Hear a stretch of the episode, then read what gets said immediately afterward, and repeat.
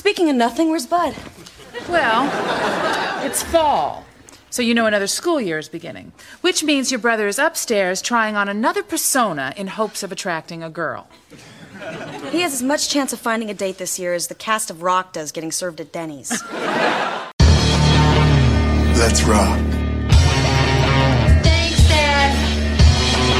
Can I get a whooping?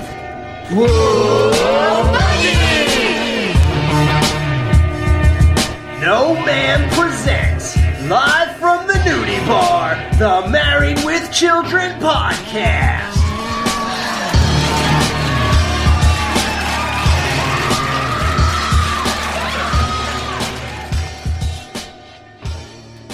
Welcome back, everyone. Welcome back to the Married with Children podcast. This is Luigi. And I've learned my country sayings like ornery and I thought you was 18. Hi, everybody. This is Chris, and it's the fall, so you know what I'm doing. I'm sitting down in my basement trying to figure out which one of my personas in an attempt to attract a girl is my favorite. Is it Joey Buttafuoco, Grandmaster B, Indiana Bundy, Tito Bundy, Butterachi, or this year's persona, Billy Ray Bundy? Country is in, you know. Damn straight, Missy. Okay, so today we are reviewing Proud to Be Your Bud, Season 8, Episode 3. Original air date September 19th, 1993. Directors Tony Singletary. Writers Stacie Lipp and Michael Moye, so we know this is going to be a good one. Special guest stars Michelle Nicholas as Libby. So, the other Bundys think that Bud is flipped out when they overhear his basement conversation with his cool alter ego who arrives from another universe and shows Bud the tactics on picking up women. Meanwhile, Al has a personal battle of his own with a voice-over phone service to order a purchase for a new spare part for the Dodge, which in this case is an alternator. Tonight, when Bud strikes out again, he swears off women forever. Sounds like a good plan. Wish I thought of it. An all-new Married with Children. Then, when father and son drive each other crazy, they turn to therapy. This is the perfect opportunity for a little role reversal. Richard Lewis and Don Rickles are trading places. I think I'll go upstairs and I'll wash my hair with 25 pounds of, of mousse. Daddy Dearest. I think I'm going crazy. An all-new episode following Married with Children tonight on Fox. Welcome back to the Married with Children podcast. Last week we heard our inaugural episode for the new Married with Children podcast team that's working on this now that our beloved Alex has moved on to other ventures and we wish him well. So today the team of Luigi and Chris is having its inaugural episode both Danless, Jamieless, Alexless, as well as the our team of Stephen, Annabelle, and uh, Tyler. So we hope you like our show, and we'll get started. Now, Chris, this is your first time on the Married with Children podcast, and you've been a big fan on the Facebook page. Uh, so why don't you tell the fans a little bit about yourself and how you got into Married with Children?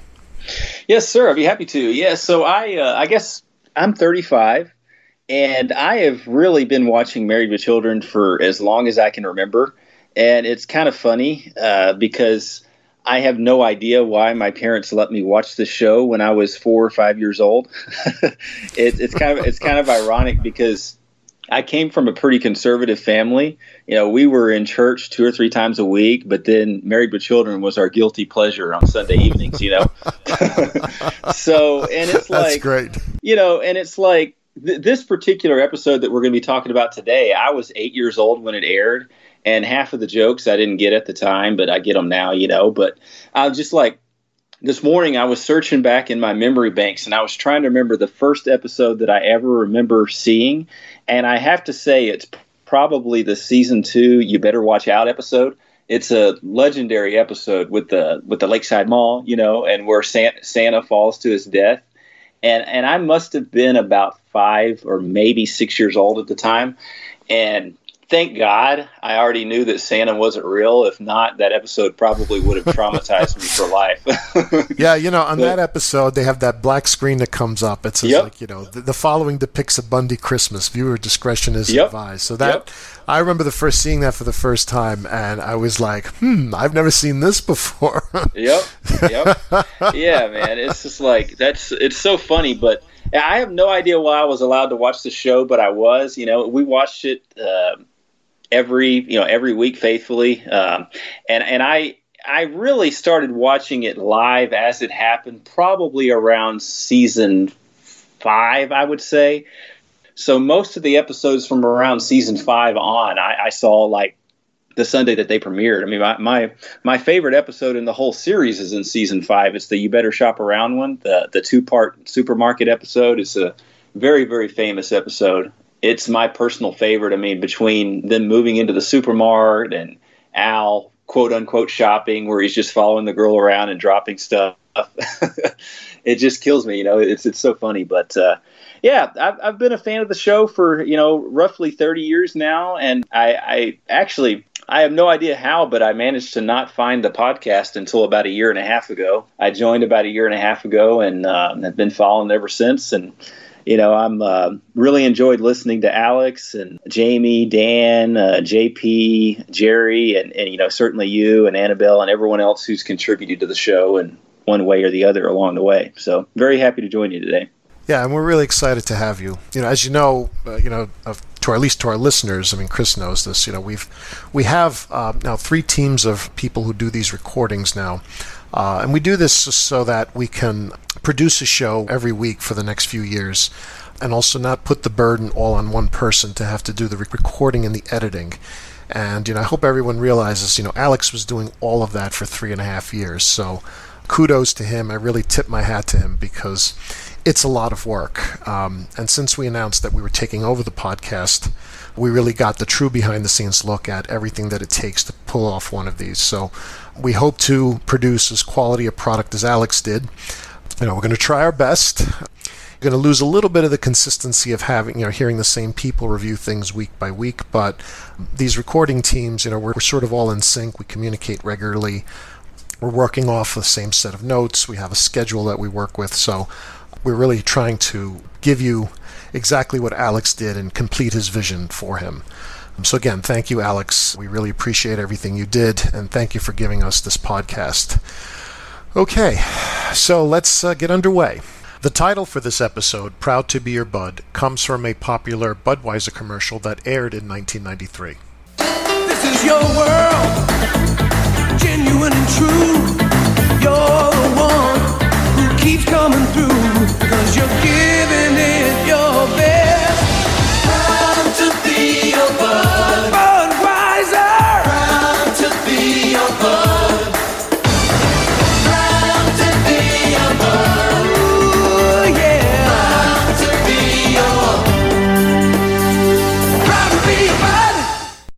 So Kelly walks in and complains about being with stupid people.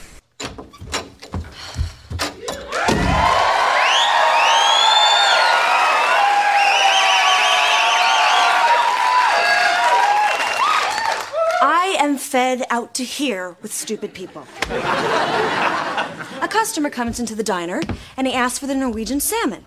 Then he wants to know if it's fresh. I said, Hey, Chucklehead, this is Chicago. This is not Norwegia, okay? nothing is fresh. Well, I shouldn't say nothing.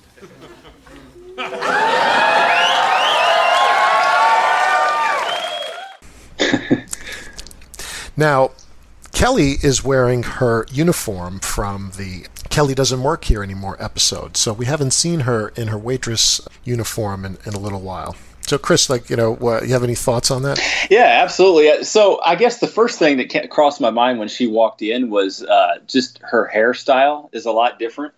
Referring to like season uh, six and seven, you know, I know Alex has mentioned a lot uh, in the past about Kelly, the classic Kelly appearance that most people think of generally they're talking about Kelly from seasons four, five, and six.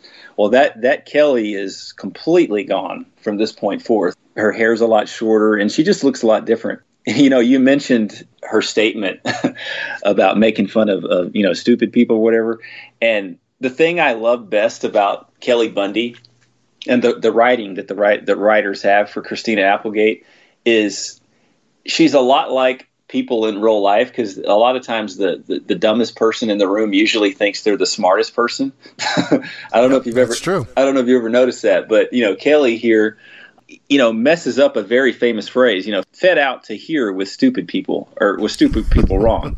and she, she gets that wrong. She's making fun of stupid people, but she gets it wrong herself. fed up as opposed to fed out. Right? Yeah, exactly. Yeah. Yeah. But, yeah. Oh, and by the way, uh, I don't know if we got to the point where she turns around yet, but did you notice that the handprint on her butt didn't really make sense? Oh, when yeah. she turns around, like the the where the handprint is on her backside doesn't really make sense. Like someone would have to be standing next to her and like standing over her and reach down and slap her butt, but not how it would be. Like your hand, your palm print would be the up, upside down of how it is in real life. But I don't know. That Yeah. stood out for me.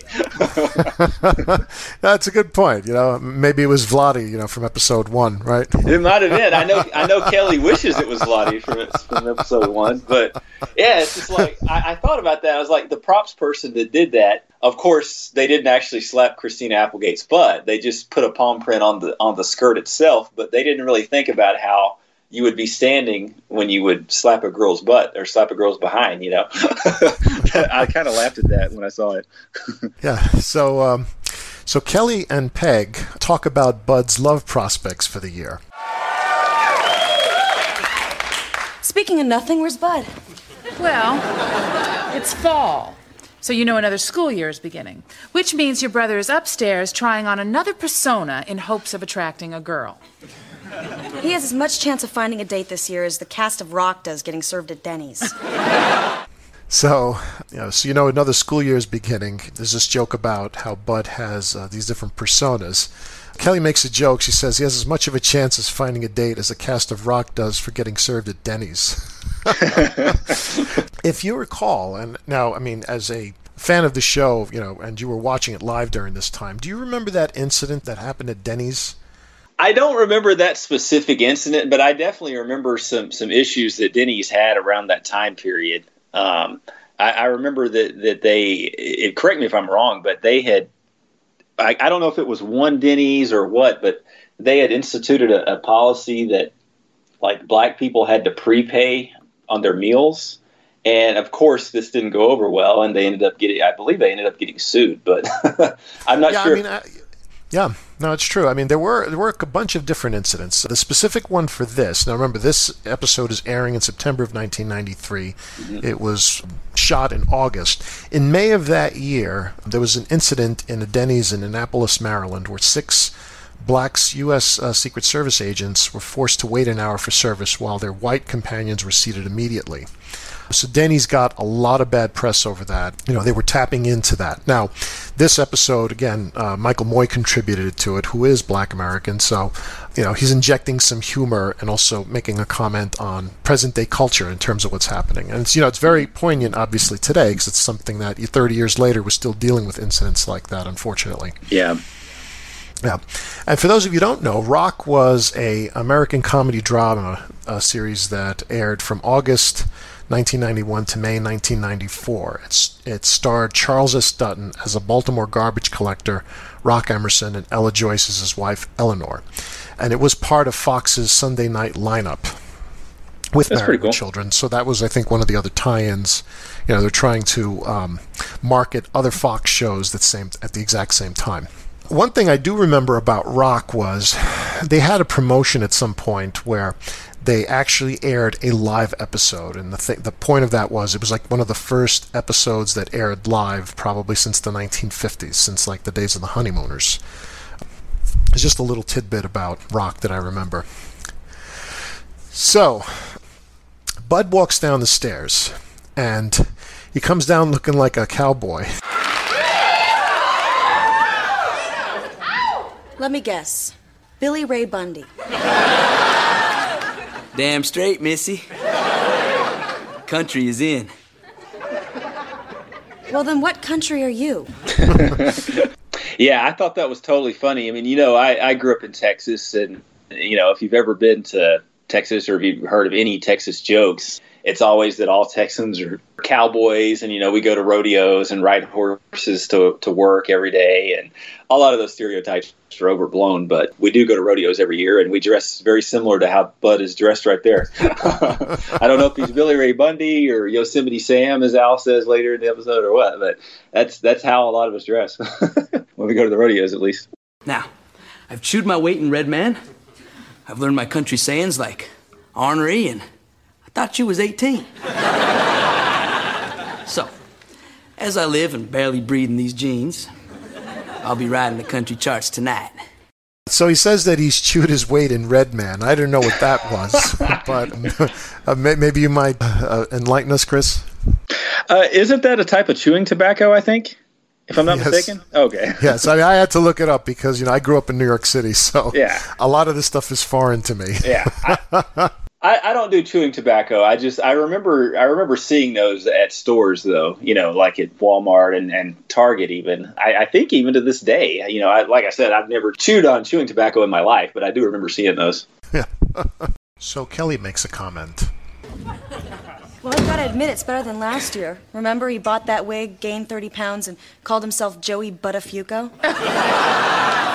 I remember the year before he had bought a wig, gained 30 pounds, and called himself Joey Buttafuoco. so, I mean, you just talked about Texas. So, uh, this incident happened actually very close to where I grew up. This is uh, the Joe Buttafuoco, Amy Fisher story. Joey Buttafuoco was a auto body shop owner from Long Island who had a sexual relationship with a minor, Amy Fisher. She went and shot his wife, Mary Jo, in the head, and Mary Jo survived, and she survived to this day. You know, it was all over the tabloids. Um, I, I know it made national news, but Yeah. you know, if you were around, the, yeah, especially the New York City area, uh, and at, during that time period, it was on the front page of like the Daily News and the New York Post every single day. Yeah. The, the infamous Long Island Lolita.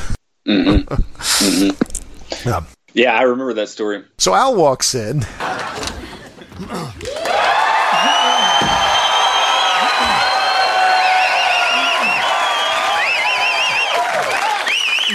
Peg, I must be hallucinating. I could have swore that uh, Yosemite Sam just passed me.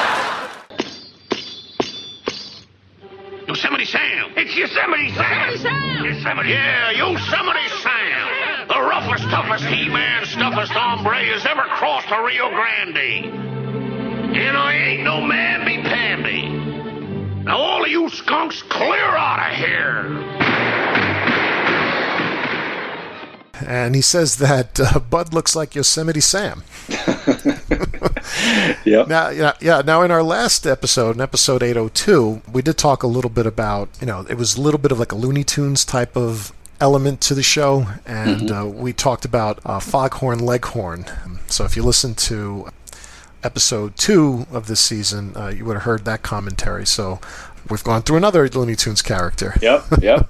can I uh, can I comment on Al's black pants for a second? Ahead, yeah. they just look weird as heck, man. You know, I know uh, in the last couple of seasons, Alex has pointed out, you know, that weird purple shirt that Al starts wearing in the second half of the show, which I totally agree with what Alex said. I, I'm not a fan of the purple shirt, but these black pants just look weird as heck. I mean, he's he's wearing his normal shirt. I mean, that's that's just about the normal shirt, the you know the traditional classic shirt that Al wears. But I don't know what's up with those pants. where's the where's the brown pants at, Al? Come on, man. So Al comes in and uh, talks about uh, trouble in finding an alternator for his Dodge. Oh, well, as you know, I've had a wee peck of trouble finding an alternator for my Dodge. Yes, and a deodorant that your body won't reject. and a wife that my body won't reject. anyway, after painstaking research to find this part, a bum told me to call Irv's World of Junk in Woonsocket, Rhode Island. So you know what this means? It means I'm gonna get my part.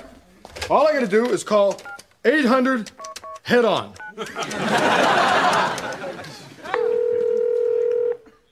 Welcome to Irv's World of Junk.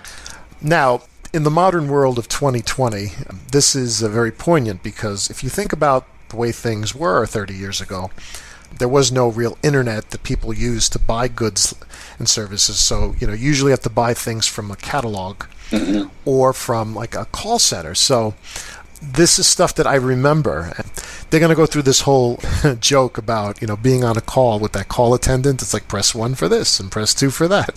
Mm-hmm. And, uh, you know, today a lot of that stuff is done with artificial intelligence. Yep. But back then, and like you can talk and you can say, you know, give me an operator. But back then, if you had one of those attendants, you actually had to wait for them to finish and to hit the number. You know, it was still a very much an analog world uh, that we lived in. So, I mean, I think that the joke, you know, looking at it through the prism of today is, it's funny, but it's also a great time capsule because the world isn't like that anymore. Yep. And you know, as far as you know, like you were just saying, as far as looking for obscure parts and everything, I, I just actually went through a situation here at my house. This is kind of embarrassing to admit, but I had a rat here in the house, and it it got up underneath my dishwasher and chewed a hole through one of the hoses. And and this specific hose is so obscure that you can't even find it at Home Depot or Lowe's.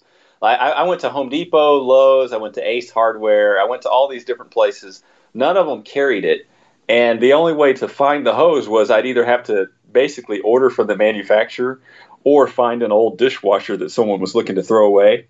So. Uh, 30 years ago, I would have been up a creek, but I just went to my Facebook neighborhood group that my the, the neighborhood I live in, and I posted anybody looking to get rid of an old dishwasher, and of course someone said, "Yeah, we're sitting ours out," and, and I got the hose off of it. So, but it's it's amazing how times should change. Had that happened 30 years ago, I would have probably either had to gone to a junkyard or buy a whole new dishwasher or something. so now we get to um, Irv's World of Junk. Welcome to Irv's World of Junk. Hey, Irv, it's Al Bundy here. If I'm you'd like gonna- these instructions in Spanish, press 1. For French, press 2. Ah, don't you love these things? For Cajun, press 4. And for English, press 5. You have pressed 5. You speak English. If your car is Swedish, press 1. If your car is Japanese, press 2. If your car is Japanese but made in America, in a patronizing attempt to pretend we have a viable automobile industry, press 3. Now, um, what's interesting about this, they mention a specific place called Woonsocket, Rhode Island. I don't think I could find it. I don't know if it's a real spot, so I'm wondering if maybe just it was like an inside joke uh, with some member of the staff. But it was just interesting. It's a member of the writing staff, Woonsocket, Rhode Island, and and the phone number for was is like 800 head on. I guess you know 800. so head on in terms of like head on collisions. I thought that was really funny.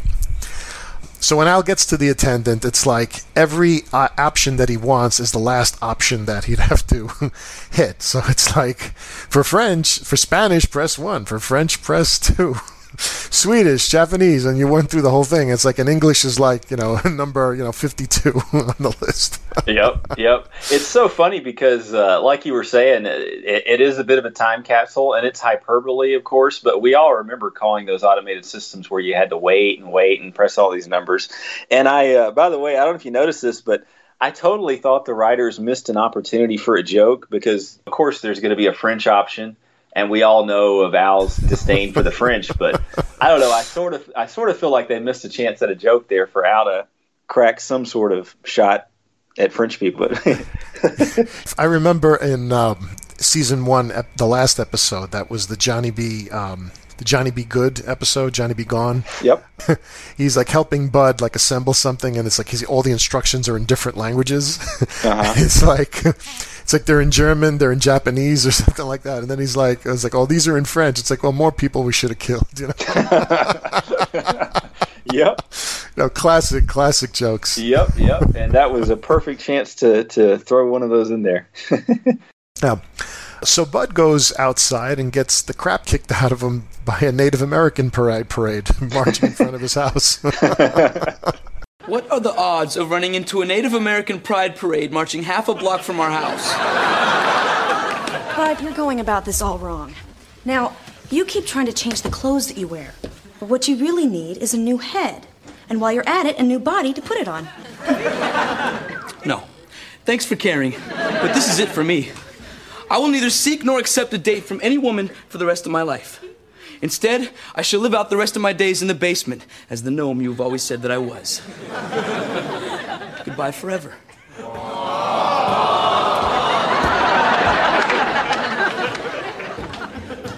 Gee, I I feel kind of bad. Well, honey, you were pretty hard on him. No, I'm fine with that, but I think I should have told him there's no third step.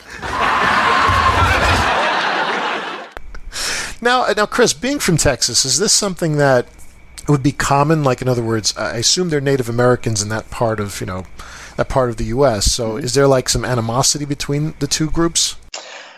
Uh, no, well, at least not where I live. Now, Texas, you know, I mentioned earlier a lot of Texas stereotypes. People don't realize just how huge Texas is. I, I live in the suburbs of Houston. Now, Houston is a lot different than like East Texas, which is a really rural country area. West Texas is like the desert, and then up in the panhandle, uh, like the very top part of Texas, where Amarillo and Lubbock. I wouldn't be surprised if there is some animosity up there because that's close to Oklahoma, where a lot, you know, the state of Oklahoma has a lot of uh, reservations and things like that. But not anywhere I, near where I live. I mean, Houston, for example, despite all the stereotypes, Houston really isn't that much different than New York City or L.A. or any other big Yeah. city. You know, so not anywhere Just- near where yeah. I live. yeah, just ver- just really spread out. You know, I've been to Houston Yeah. a few times, and I could just Yeah. say it's like you know you could drive 40 miles and you're still in Houston. Well, yeah, you know? yeah, sure, yeah. Um, all right, so uh, Bud makes his way into the basement, uh, and he's very upset. And Al stays on the phone, and all of a sudden, you know, we keep hearing, we hear these names of these defunct American car companies on the teleprompter. Al, Bud is really upset. Bud's upset. Listen to this. If your car is a pacer, press 61. if your car is a Studebaker, press 62. He said that he is never dating again and he wants to live in the basement forever. Sounds like a good plan. Wished I thought of it. If your car is a Hudson Hornet, press 67. So Pacers, Studebaker, Hudson Hornet. A lot of these car companies were car companies of the that was still around like in the 40s, 50s and 60s. So again, I I feel like, you know, I've said this before, the writers of the show are paying homage to their childhood.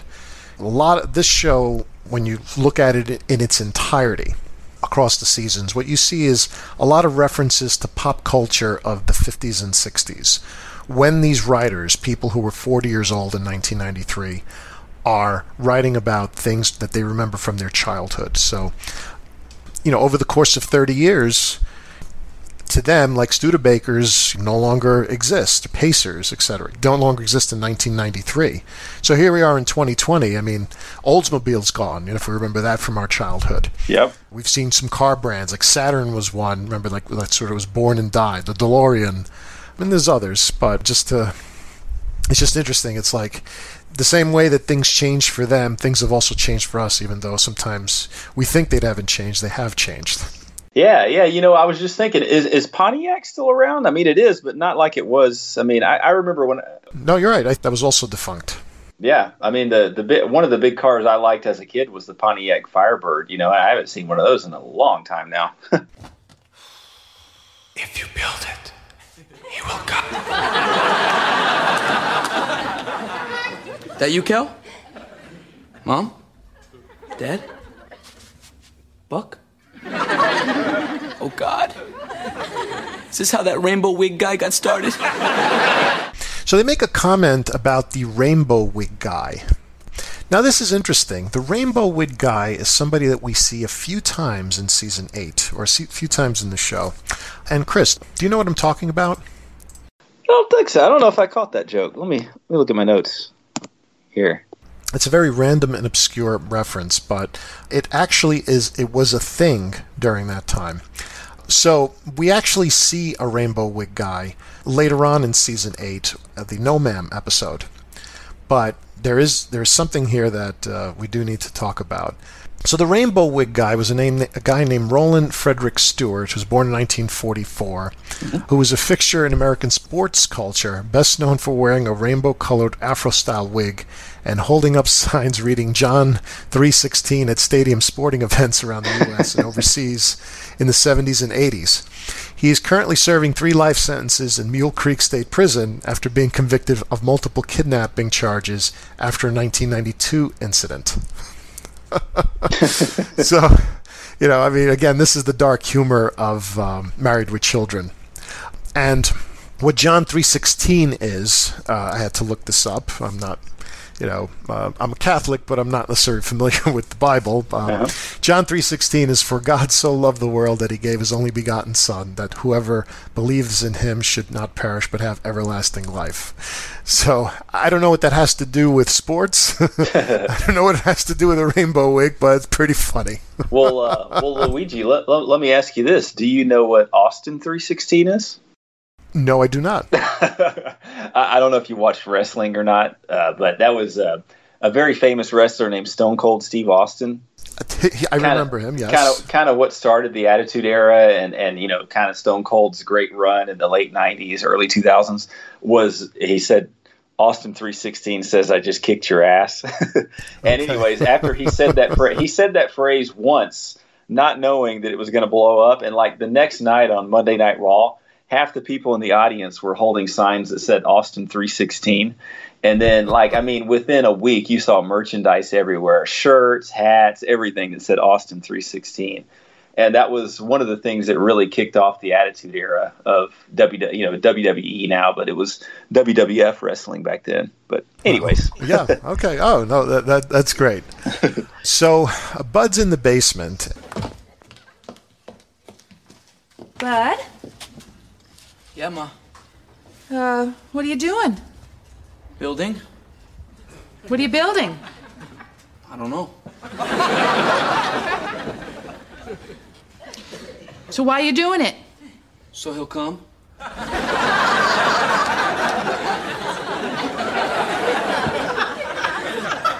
So who'll come, dear? Him. Oh. I think we should call Janet Reno. She'll know what to do. So the comment about Janet Reno has to do with the the incident at Waco. Mm-hmm. And Waco, if I'm not mistaken, was in 1993. I think early in 1993 the whole Branch Davidian thing. So, uh, do you remember that? You know, being a resident of Texas at the time. You know, I do remember it. It's obviously a very big. You know, it was not a good situation. But I, uh, you know, my parents didn't let me watch that on the news because there was, you know, there was people being held captive and there was a standoff and a bunch of, a bunch of people ended up dying uh, you know, and anyways, I was eight years old at the time, so I was allowed yeah. to I was allowed to watch Married with Children, but not watch the news on on Waco siege. yeah, that was a siege. Just for everyone, just to look it up very quickly. Between February 28th and April 19th of 1993, the Branch Davidians were led by David Koresh, and they were a religious group. The federal government went in. It was a little bit of a debacle. I mean, you could look it up if anyone's more interested in that. But you know, again, you know, the Married with Children writers are talking about you know, what's happening in pop culture in 1993. So, Chris, here's an interesting piece of dialogue. Oh, this is all my fault. I knew when he was a baby I should have gotten him a proper sitter.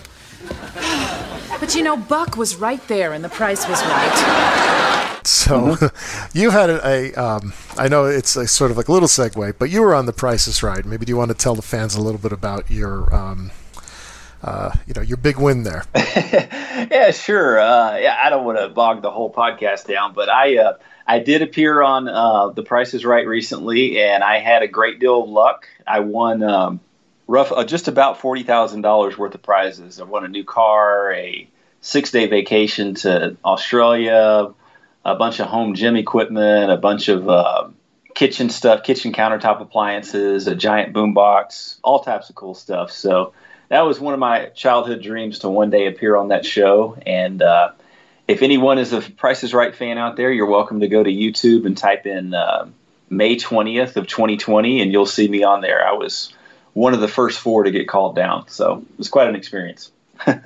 Uh, that's great, and you know, I, I did see you posted that on your Facebook page, and I did watch that. So Yeah. that's great. I mean, I can remember probably some of my earliest memories are like being at home watching The Price is Right. so, and actually, I joke with people a lot. Whenever uh, someone says that it's like, oh, they're homesick or something like that, I say, don't forget, you know, The Price is Right is on at 11. Oh yeah, absolutely. yep, yep. that Um, was that was that was one of those things you did in the you know the 80s and 90s. If you were homesick or during the summer, you watched The Price is Right. And for me, it was like you know chicken noodle soup and The Right, Price is right.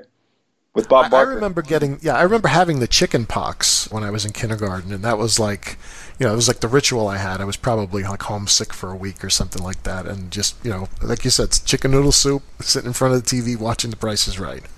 Mhm, Yep. Now, some of the costumes, I mean, just to go back to uh, Bud, some of the costumes that he's wearing, you know, they have costumes and dates next to them. So Billy Ray Bundy is 1993. Joey Buttafuoco is 1992. There's this reference to Grandmaster B for 1991. We'll come back to that in a minute. There's Indiana Bundy in 1990. Tito Bundy.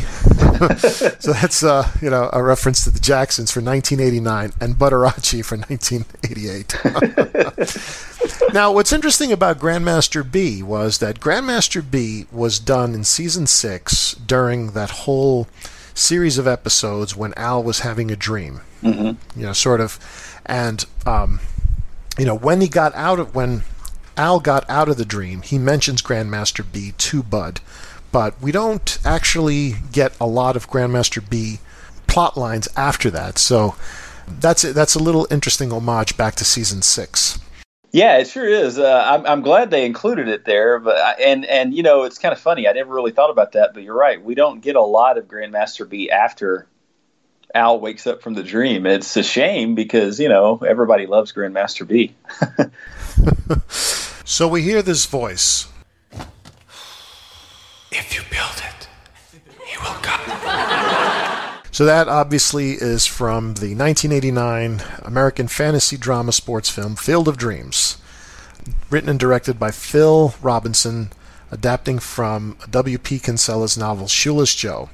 Stars Kevin Costner, Amy Madigan, James Earl Jones, Ray Liotta, and Burt Lancaster in his final film role. It was nominated for three Academy Awards, including for the Best Original Score, Best Adapted Screenplay, and Best Picture.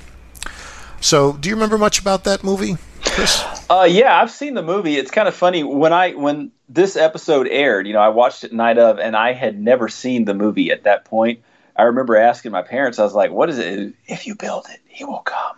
I was like, "What? What is that? What does that mean?" And they're like, "It's from a from a baseball movie." I was like, "Ah." And I ended up watching, you know, that movie because of this show.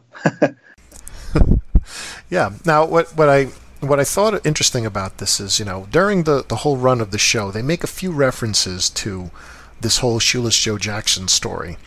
Season 5, Episode 4, The Unnatural. And there are some other uh, references throughout the show. So, very, very interesting that I guess somebody was a baseball fan or, or was really fascinated by this uh, movie because the story of Shoeless Joe is also uh, talked about in Eight Men Out. I think that was like 1988 or 1989. Mm-hmm. And you know, I shouldn't have given him pears and said they were vitamins. Yeah, well, I bet girls would have dated him if I hadn't told everybody in school that he only had one buttock.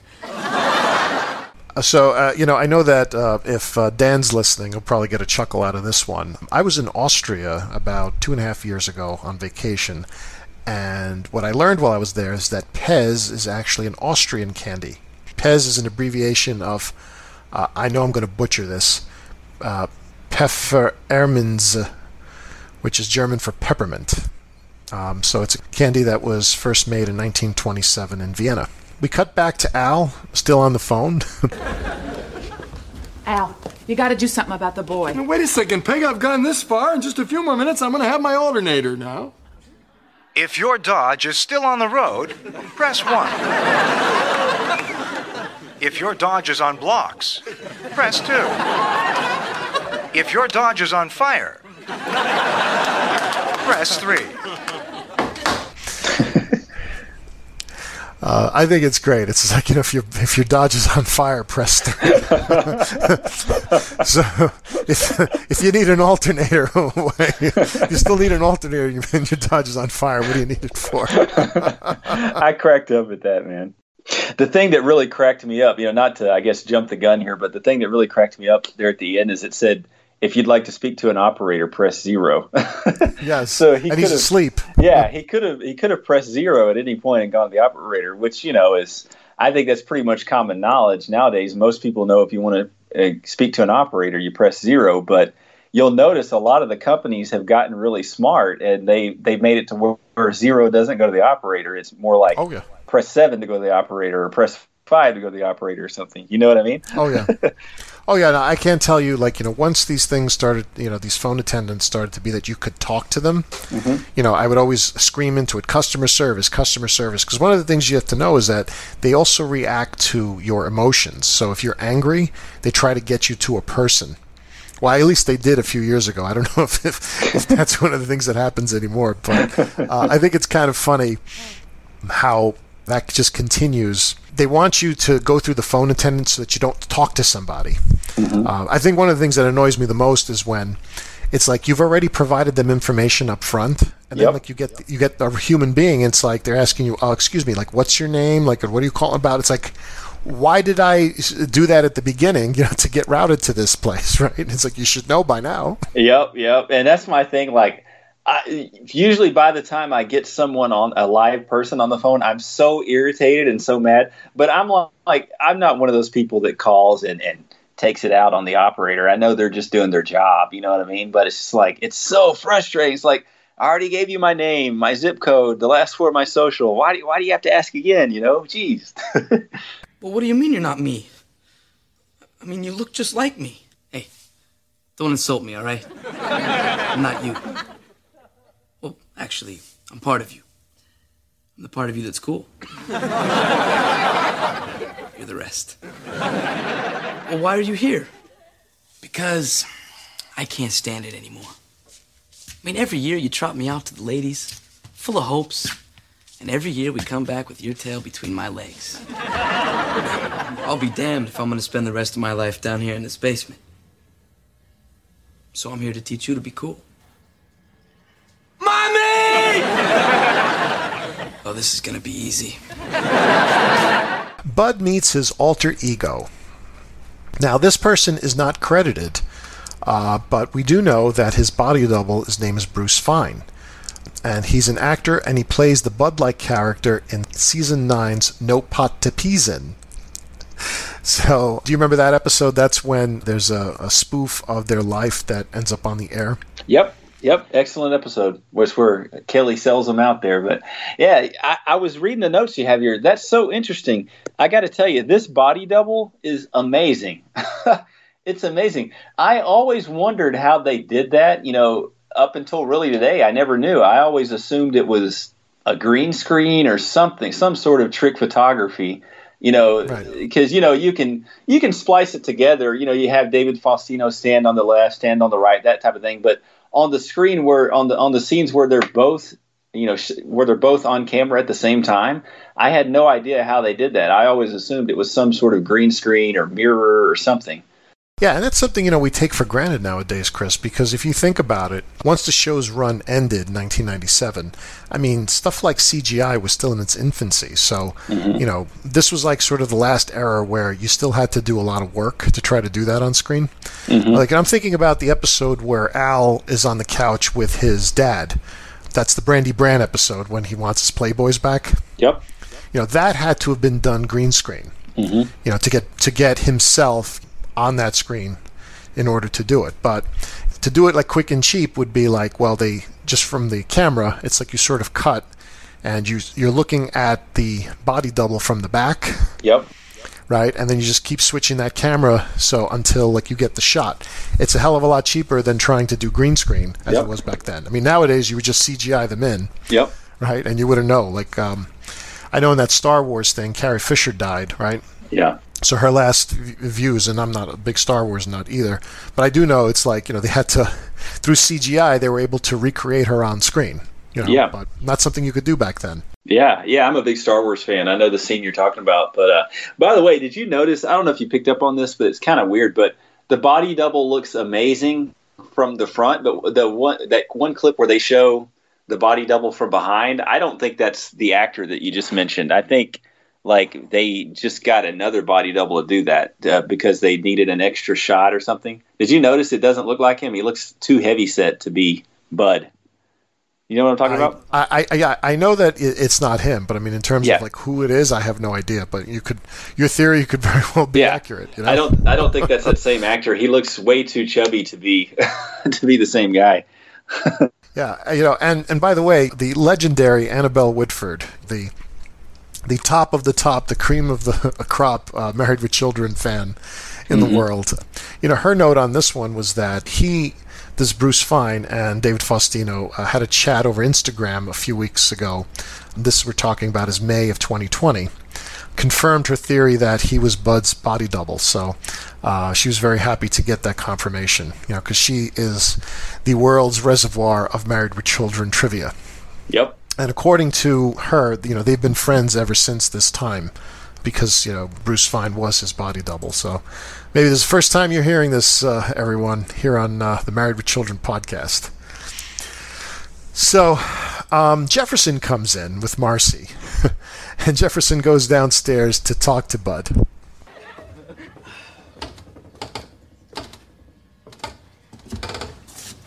Hi there, bud. Your, mo- your mother says there's a little something that's bothering you. How about talking to old Jefferson about it? He thinks I'm not cool.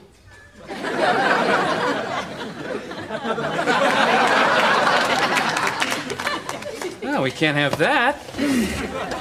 Now, see here, Mr. Horsey. Bud Bundy is a friend of mine. You be nice to him, or there'll be no oats for you. Please give me oats, Mr. Darcy.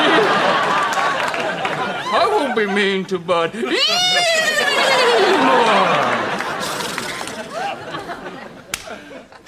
There, bud. I've taken care of it. You know what I used to do when I was your age and I was feeling down and out like this? I'd get me a woman. and we'd do it like animals in the car. it always made me feel better. You should try it, bud. Here, it's on me. So, Chris, what do you think about Jefferson giving Bud the condom? Oh well, two things. First of all, that Jefferson horse exchange thing he did, I thought was hilarious. it was just so corny and dumb that it was funny. You know what I mean? It's like, and and when I watched this episode as a kid, though that that's what made the show entertaining to me because I didn't uh, get I didn't understand most of the adult jokes. But little scenes of you know the little like that little exchange with Jefferson and the horse I thought was funny. But I totally remember the condom scene as a kid. It's funny that you asked because I had no, obviously I had no idea what a condom was when I was eight years old. So I remember asking my dad, "Hey, what was that that Jefferson gave Bud?" And I think he told me It was was a like balloon. well, I think he told I think he told me it was like a candy bar or something. I don't know. And I was like, "Why did you give him a candy bar?" He's like, "I'll tell you when you're older," you know. but yeah, man, I, I thought that scene was pretty hilarious. Uh, that, yeah, no, that's uh, I think a classic gold. I mean, a great setup, you know, for the payoff later on. Yep. Um, so Bud's alter ego tries to highlight to Bud some of his highlights, and we get a, a montage.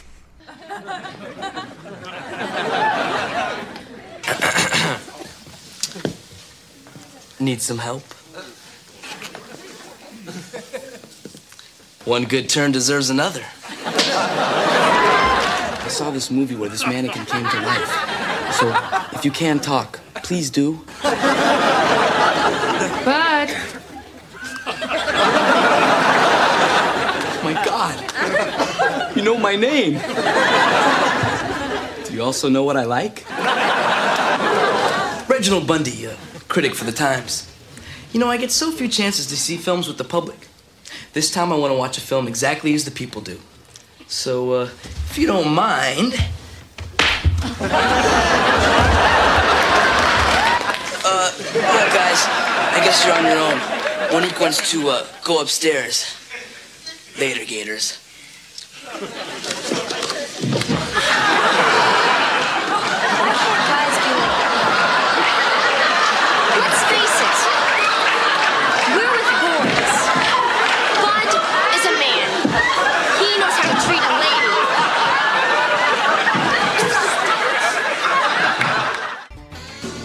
Time for No Ma'am to take a little break in the Jiggly Room. I'm the DJ, and I'm gonna play a little bit of music that was on this week's episode of Married with Children.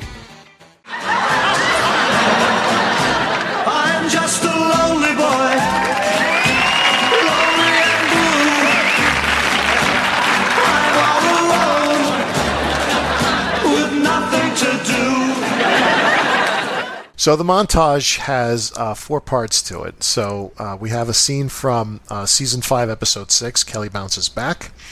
We have a scene from season seven, episode five, What I Did for Love. The movie show, season seven, episode twenty-one, as well as then a real callback back to season three, episode nineteen, The Dateless Amigo.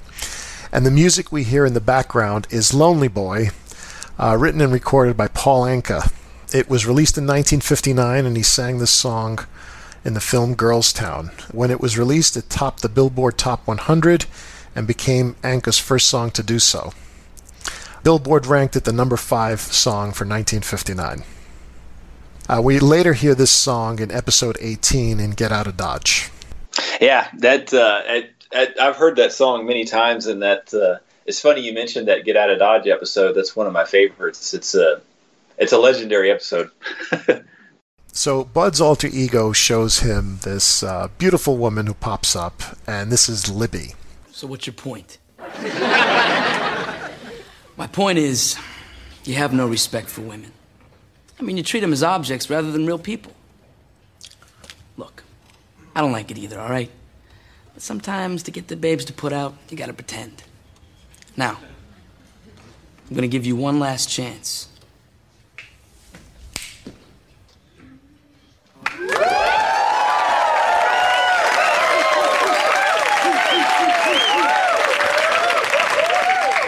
Easy there, Froggy. Go slow. Show her what you've learned. And above all, respect her.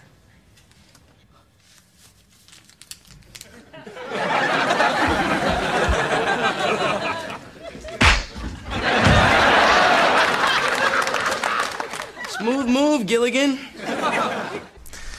Now, Libby is an actress by the name of uh, Michelle Nicholas. And Michelle Nicholas was just a babe, and she appeared in Babe Watch, uh, Married with Children, and Babes, interestingly. So, very, uh, very appropriate. Yeah. She smacks the hell out of Bud, you know, uh, just like in the movie show. It's like he gets smacked clear across the room. So. I always wonder how did they do that because that's not one of the dummies that uh, you know. Everybody knows that Married with Children, especially in the second half of the show, they have these dummies made up for Bud, Al, uh, Griff, and Bob Rooney, and some of the others that, that we get after the No Ma'am episode. But uh, in this episode and the the movie episode and some others, we see Bud and other people, you know, that are stunt actors, of course. But how do they do that? Do they just launch them across the room and make sure the camera's there? Like, how do they do yeah, that? you, you know, I, I'm really, uh, you know, I'm really curious myself. I know, for example, like, I mean, people who work as, you know, stuntmen or stunt women in Hollywood, like, they do that. Like, we've seen that in Married with Children. Like, the guy who plays Norris. I guess I, I don't know what happens, but maybe you know at some point we might be able to interview some of these people and find out like behind the scenes. How, how did you get launched across the room? yeah, I mean, I guess if you really think about it, just for, from a production standpoint, eh, like I'm, I'm watching the scene right now, actually. So all he'd have to do basically is just jump across the camera backwards and just have a, you know, a mat there where you can land. And stunt guys are used to, be, you know, they're able to take a fall without breaking their back, I guess. So it's just funny though because traditionally we think about married with children, we think about the dummies, you know, flying around, but in quite a few of these, it's definitely not a dummy. well, they didn't launch Kelly, right? So there you go. yeah, man. Why did we never get Kelly? That's a shame. So Al finally gets his alternator. Your responses indicate that you own a burnt Sienna mid-century Dodge with 800,000 miles. to verify this information, press 1. Hello, Mr. Bundy.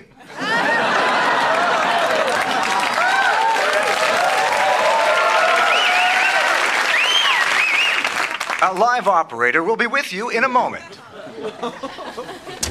Hey, a real person's gonna be on with me in a minute. That's nice, dear. Help me! Help me! He's trying to merge with me! I'll save you, baby! Now, call the police.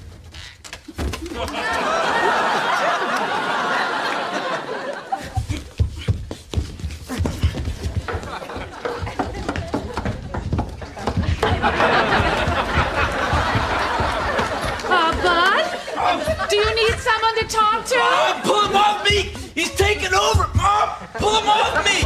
Well, I don't know, honey. Uh, he's really, really big. Um, I better just go get your daddy to help me. You hold him there. I'll be right back. Hello, Mr. Bundy. Operator, you're alive! Barely. But it beats selling Time Life books. Now, if you'll just give me your credit card number, we'll send your part right out. Al! Al, you have to help our son. Not now, Peg. I got a live person on the phone here. Oh, man. In a couple hours, I'm gonna be tooling in my Dodge. Operator, I gotta go get my wallet. Out of the way, woman! One of the things funny about this line of dialogue is that your responses indicate that you own a burnt Sienna mid-century Dodge with 800,000 miles. to verify this information, press 1. Hello, Mr. Bundy. So I guess he's the only one in the world who has this. Yep. Uh, you know, so the car color is listed as burnt sienna. It's a 1974 Dodge in the old insurance Dodge episode last season, and it's a 1971 Dodge in season 10, turning Japanese. So, Hmm. uh, for our continuity people, they're still not able to provide us with continuity on the Dodge. uh, later on, we do find out it's the wrong color, but uh, we still haven't gotten there.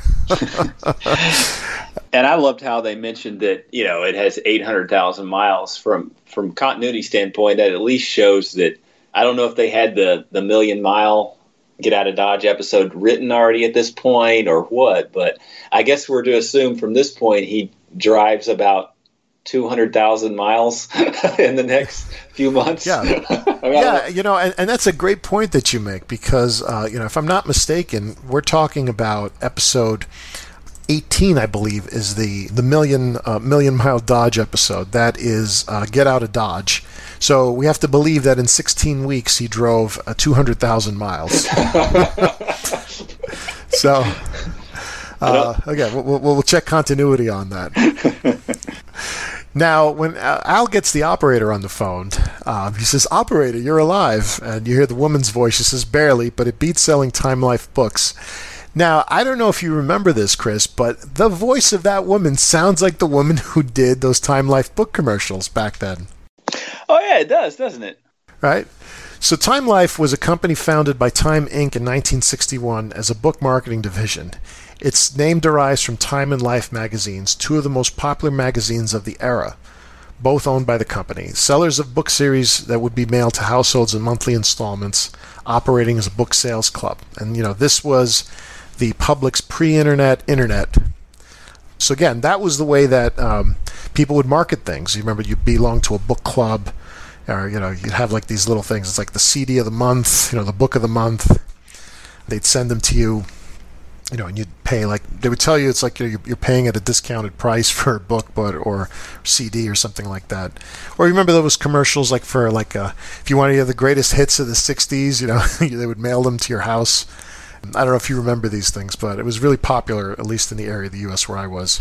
Yeah, I remember those. It was those late night commercials, and and I feel like, I mean, correct me if I'm wrong, but I feel like at least until the last few years, those commercials were still playing. I mean, now everybody pretty much streams everything. You know, nobody wants a hard copy of a CD or a DVD or Blu-ray or whatever because pretty much everybody streams stuff. But I feel like those commercials you're talking about were playing up until just the last handful of years, really.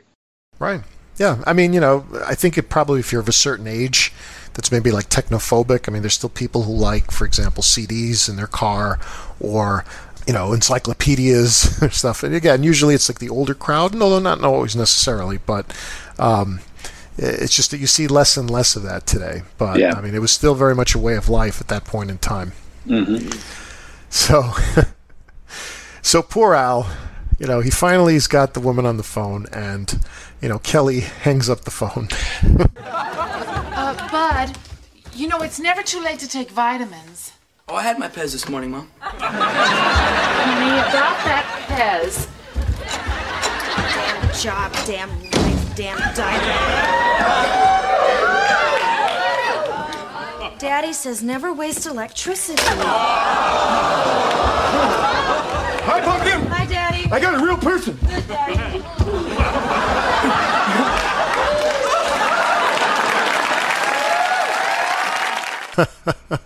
Great payoff on that Pez joke. dude, dude. I got to tell you something. When Al set that phone down and walked away, was there any doubt in your mind that someone was going to hang up? I, I didn't know if it was going to be Peg that does it or Bud that walks in and does it unsuspectingly, but or maybe Marcy comes in and and, and you know takes it as an opportunity to you know hurt Al because we all know they feud a lot. But there was no doubt somebody was going to hang that phone up. But you know what? What you know, just going back to Bud now. What I don't understand is he and his alter ego merge, right? So he comes up and he says, "It's cool. Everything's cool now." So you would think there would be some continuity at this point, saying it's like, well, you know, does this mean that Bud's going to be a cool person from now on in season eight and onward? Yeah. So I, I mean, again, watching it in its first run. So Chris, you watched it in its first run as me. It's like, okay, like what does this mean? Mm-hmm. And that was like, you know, sort of when I got out of this, like, you know, when I saw that episode the first time, I'm like, okay, does this mean that, you know, something's going to change with this character? Uh, at this point in time, I remember I was starting my sophomore year in high school. Yeah. So I'm like, hmm, like, what's happening? And then, you know, we get to the next episode, and then just Bud is Bud. Yep. So, uh, yeah, so like, I'm wondering, like, what what was the purpose of the of the episode?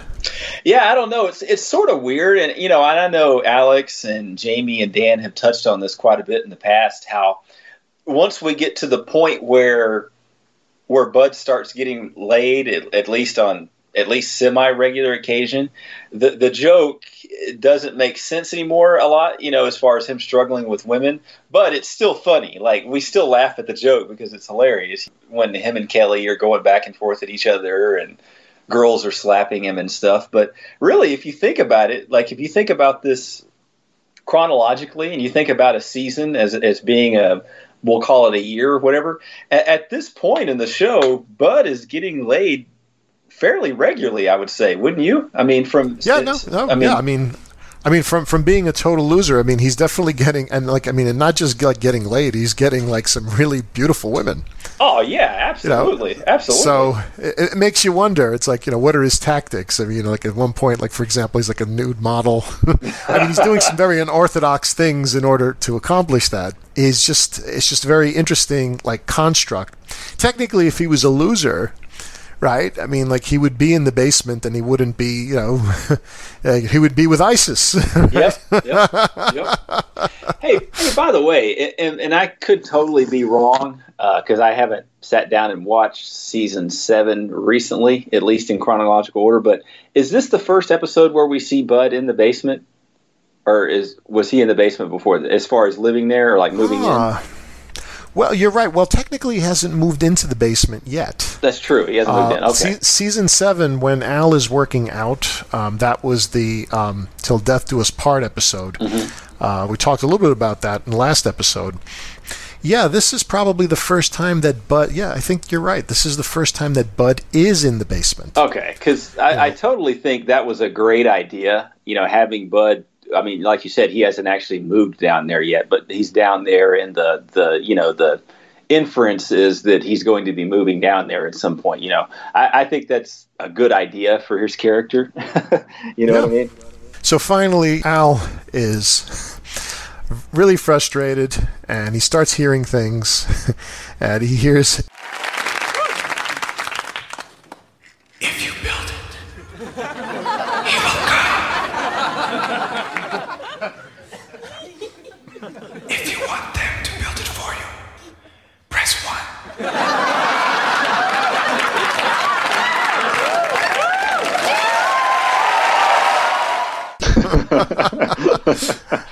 I thought that was a great way of rounding out the joke.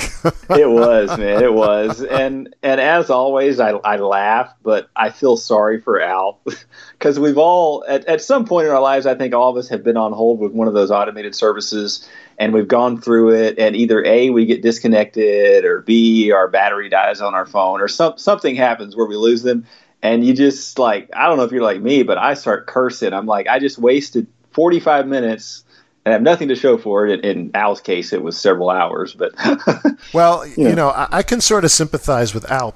Being 42, you know, like I'm, I'm, I'm young enough to know technology, like in the modern way of life, but I'm old enough to remember the old way of doing things. Mm-hmm. And you know, I remember being like on these, you know, being put on hold years ago. Uh, I was probably like in my teens, and it was like before people had mobile phones. And I remember like cordless phones weren't something that we had in my house. Uh, so it was like you're on the phone, you really got to take a whiz, and it's like it's like if if I if if the if the person comes on the phone while I'm in the bathroom, you know, like after like three seconds, they're going to hang up and you got to start over again. So Yep. it's like, do I just wait here, you know, maybe like wet myself, or you know, or do I risk it? And uh, inevitably, like I, I- feel like you know, just like Al, it's like uh, whatever whatever choice I made was always the wrong choice. Yep. You know, so um, and luckily, at least today with a mobile phone, it's like you can put it on mute and go into the bathroom, or go outside, or answer the you know if someone rings your door, it's a delivery person. Um, you can do that, but um, it was so, it was definitely it was a real frustration back in 1993 for a lot of people. So uh, I can sympathize. yep, definitely. Hey, one thing we didn't really talk about the the set of the as far as the set of the uh, basement. I really liked that. Did Did you notice the eight tracks and uh, vinyls in the background and stuff? Yeah. Well, I mean, you know, some of those are callbacks to some of Al's things. And again, like what would be in a basement? You remember the Vinny Verducci episodes? Like Al has his vinyl collection in the basement by the furnace. Yep. Yep. Right. I mean, uh, he talks about having eight tracks, like an eight track of Hotel California. Mhm. yep. Definitely. So yeah, I mean, like you know, that's what Al Bundy's basement would look like. Absolutely. No Ma'am We'll be right back to wrap up this week's review. Be sure to join their Facebook group page for all the podcast news and updates. Be sure to subscribe to them on the Apple Podcast app and please leave a review telling them what you think of the show. To subscribe to their YouTube channel, just go to channels and search up Married with Children podcast. Join their Patreon and support your favorite podcast with a small monthly donation. You can email them at marriedwchildrenpodcast at gmail.com. Thanks for checking out this review. Okay, so let's wrap this up. So, Chris, how many personas do we need to attract a girl? Do you give for this episode? Well, I think I'm going to go with three and a half personas in an attempt to attract a girl for this episode. Um, I liked it. I thought it was funny. Uh, it's um, you know a funny episode. I thought it had some really good callbacks. I thought the um, body double was amazing. I'm glad. I'm really glad we did this uh, podcast because I learned that that actually was a body double and not just a green screen. but uh, I wouldn't say it's like one of my favorites or like a legendary episode or anything like that. But uh, I did like some of the continuity things as far as the referencing the 800,000 miles on the Dodge and seeing the basement again and seeing the eight tracks and vinyls and such down there. So I'm going to give it three and a half personas in an attempt to attract a girl. Great, great rating. I'm also going to give it three and a half personas needed in order to attract a girl. Like you, Chris, I, I enjoyed the episode. It's got some great jokes. I feel like the whole call attendant thing was funny. It was probably a little overplayed, but I think it needed to be overplayed in order for it to be funny. Uh, so I go back and forth on that. But it was solid. Uh, not my not one of my top episodes, but definitely a, a good episode, maybe better than average episode. And I think that's partly reflected by having Stacie Lipp and Michael Moye as the writers on that. I was uh, very pleased with it. again, you know, looking at it objectively, you know, and you know what I want to say is when I discovered this podcast, you know, I've always been a fan of the show. Um, I started watching it when I was eight years old in its first run, you know, season one, episode one, at the Fox premiere, and I always enjoyed this show, watched it all the time. What always drew me was it's like unorthodox humor sort of thumbing its nose at traditional things like you know Christmas or you know holiday, where they always try to take the anti approach. So, you know the anti holiday approach. So, I, you know, I appreciate the humor. I appreciate you know the the construct, but I think for myself, it's like once things get played out, it's no longer fresh. Right. And you know, um, I think you know as you start getting into these later seasons, and the freshness of the show starts to wear down because it's like it's like almost the same joke over and over again. So it gets, I think it gets harder for them as writers to entertain us. Yep. Because you know, like, cause you you have to dig into the well. I mean, I think injecting it with a lot of pop culture helps.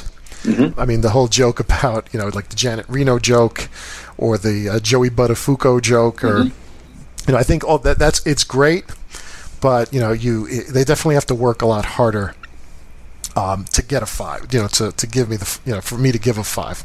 Absolutely. But I really appreciate, but I really appreciate you know when I discovered the podcast, Alex and his crew really made me start looking at the show a different way. Like I always wanted it for entertainment value. I was I was always interested in the writing and the jokes. Now it's like you know we're looking at who the casts are, like you know the the sets, and we're really taking a critical eye. It's like it's not only is the joke funny, is it recycled? Mm-hmm. So I really have to thank them for that, and um, thank them for the opportunity. And you know, and Chris, like you know, I have to give you a lot of credit. I mean, you when you discovered this podcast, you went back uh, and went on YouTube and provided comments to every single episode that um, that Alex posted. So that that was one hell of an undertaking. Yeah, I. It's kind of funny when I discovered it. I, I went through the whole series. I, I think you guys were in the beginning of season six at the time, uh, probably on about the third or fourth episode of season six. I caught up from season one all the way to that point in about three months, which is crazy when you think about it. But yeah, I uh, I totally agree with everything you were just saying about the writing.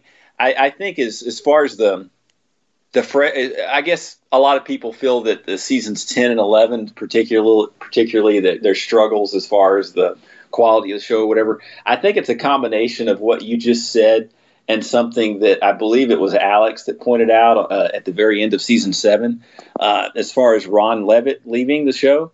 You know when you lose one of your co-creators you lose 50% of of, of the the ideal and the identity, so to speak. And then as you go along, the, the magic yeah, juice, yeah. right? That, that every show that's great has that special something that others don't. You know, it's hard to identify exactly what it is.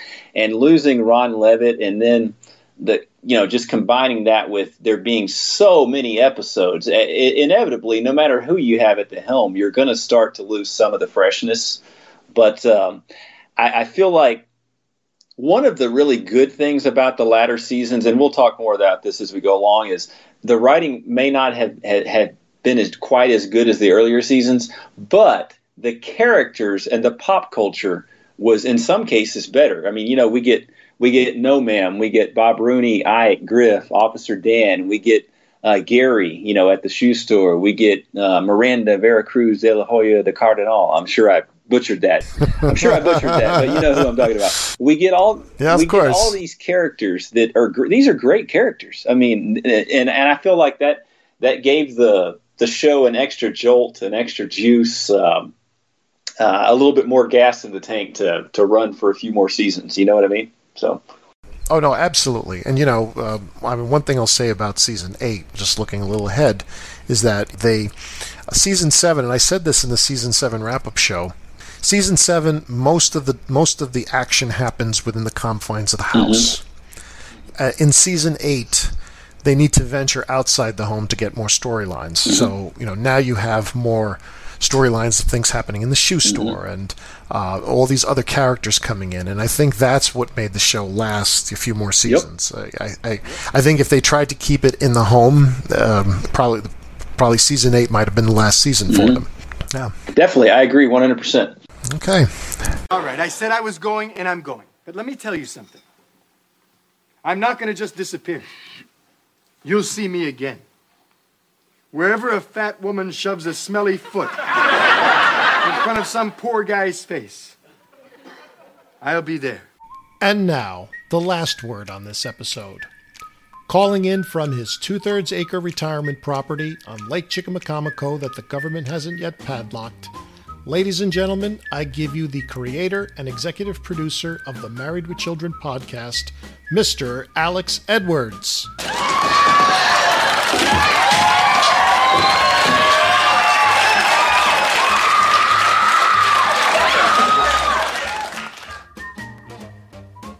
Ah, so nice. Here I am, retired. It's fall. We have a whole long fall season ahead of the Married with Children podcast. These guys are doing great. A lot of fun listening to both of these shows so far.